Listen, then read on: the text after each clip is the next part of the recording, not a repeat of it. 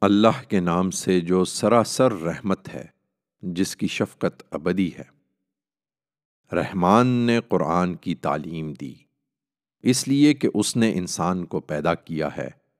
اسے نطق و بیان کی صلاحیت عطا فرمائی ہے۔ تم نشانی چاہتے ہو تو دیکھو، سورج اور چاند ایک حساب سے گردش میں ہے اور تارے اور درخت سب سجدریز ہیں۔ اور اس نے آسمان کو اونچا کیا اور اس میں میزان قائم کر دی کہ اپنے دائرہ اختیار میں تم بھی میزان میں خلل نہ ڈالو اور انصاف کے ساتھ سیدھی تول تولو اور وزن میں کمی نہ کرو۔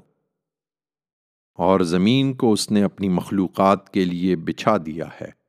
اس میں میوے ہیں اور کھجور کے درخت ہیں جن کے پھل غلافوں میں لپٹے ہوئے ہیں اور بھوسی والے غلے اور خوشبو والے پھول بھی۔ پھر، اے جنو انس، تم اپنے رب کی کن کن شانوں کو جھٹلاؤ گے۔ انسان کو اس نے ٹھیکری کی طرح بچتی ہوئی مٹی سے اور جنوں کو آگ کی لپٹ سے بنایا۔ پھر، اے جنو انس، تم اپنے رب کی کن کن شانوں کو جھٹلاؤ گے۔ وہی مشرق کا رب ہے، اس کے دونوں کناروں تک۔ اور وہی مغرب کا رب ہے، اس کے دونوں کناروں تک۔ پھر، اے جنو انس، تم اپنے رب کی کن کن شانوں کو جھٹلاؤ گے۔ اس نے دو دریا چھوڑ دیے، دونوں ٹکراتے ہیں، مگر ان کے درمیان ایک پردہ حائل رہتا ہے، جس سے وہ آگے نہیں بڑھتے۔ پھر، اے جنو انس، تم اپنے رب کی کن کن شانوں کو جھٹلاؤ گے۔ دونوں سے موتی اور مونگے نکلتے ہیں۔ پھر، اے جنو انس، تم اپنے رب کی کن کن شانوں کو جھٹلاؤ گے۔ یہ جہاز اسی کے ہیں جو سمندر میں پہاڑوں کی طرح اونچے اٹھے ہوئے ہیں۔ پھر، اے جنو انس، تم اپنے رب کی کن کن شانوں کو جھٹلاؤ گے۔ زمین پر جو بھی ہیں، سب فانی ہیں۔ اور تیرے پروردگار کی عزت و جلالت والی ذات ہی باقی رہنے والی ہے۔ پھر، اے جنو انس، تم اپنے رب کی کن کن شانوں کو جھٹلاؤ گے۔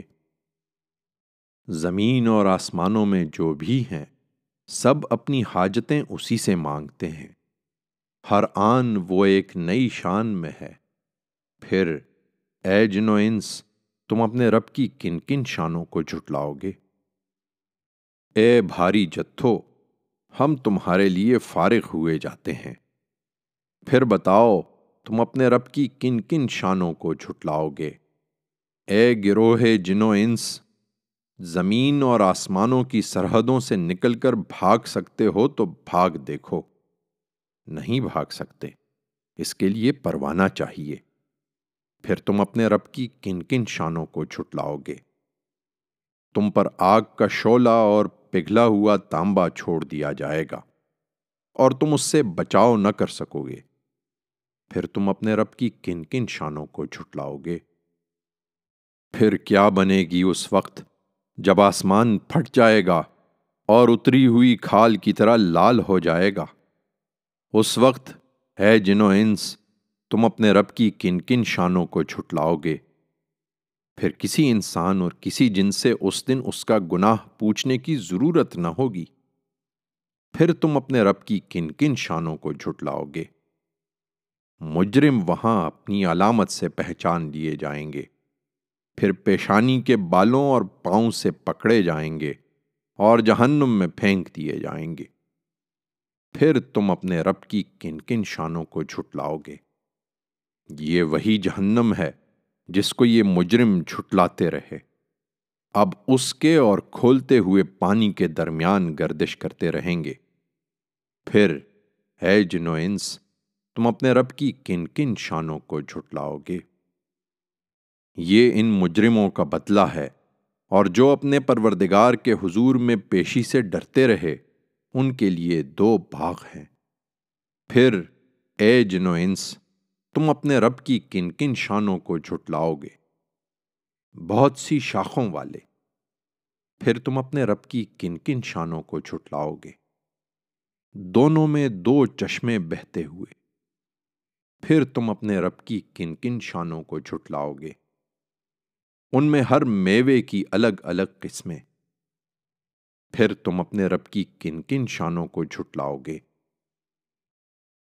وہ ایسے فرشوں پر بیٹھے ہوں گے، تکیے لگائے ہوئے، جن کے استر دبیز ریشم کے ہوں گے اور دونوں باغوں کے پھل جھکے پڑ رہے ہوں گے۔ پھر تم اپنے رب کی کن کن شانوں کو جھٹلاؤ گے۔ ان میں شرمیلی نگاہوں والیاں ہوں گی، جنہیں ان سے پہلے کسی انسان یا جن نے ہاتھ نہیں لگایا ہوگا۔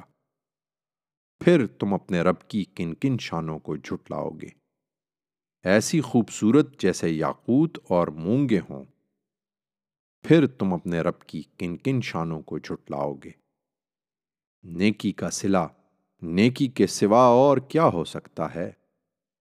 پھر تم اپنے رب کی کن کن شانوں کو جھٹلاؤ گے۔ اور ان کے سوا دو باغ اور بھی ہیں۔ پھر، اے جنو انس، تم اپنے رب کی کن کن شانوں کو جھٹلاؤ گے۔ دونوں گھنے سرسبز و شاداب۔ پھر تم اپنے رب کی کن کن شانوں کو جھٹلاؤ گے۔ دونوں میں دو چشمے ابلتے ہوئے۔ پھر تم اپنے رب کی کن کن شانوں کو جھٹلاؤ گے۔ ان میں پھل اور کھجوریں اور انار۔ پھر تم اپنے رب کی کن کن شانوں کو جھٹلاؤ گے۔ ان میں خوب سیرت، خوبصورت بیویاں۔ پھر تم اپنے رب کی کن کن شانوں کو جھٹلاؤ گے خیموں میں ٹھہرائی ہوئی گوریاں، پھر تم اپنے رب کی کن کن شانوں کو جھٹلاؤ گے ان سے پہلے جنہیں کسی انسان یا جن نے ہاتھ نہیں لگایا ہوگا، پھر تم اپنے رب کی کن کن شانوں کو جھٹلاؤ گے وہ سبز چاندنیوں اور خوبصورت نادر قالینوں پر تکیے لگائے بیٹھے ہوں گے۔ پھر اے جنوئنس تم اپنے رب کی کن کن شانوں کو جھٹلاؤ گے بڑی برکت والا ہے تیرے جلیل و کریم پروردگار کا نام۔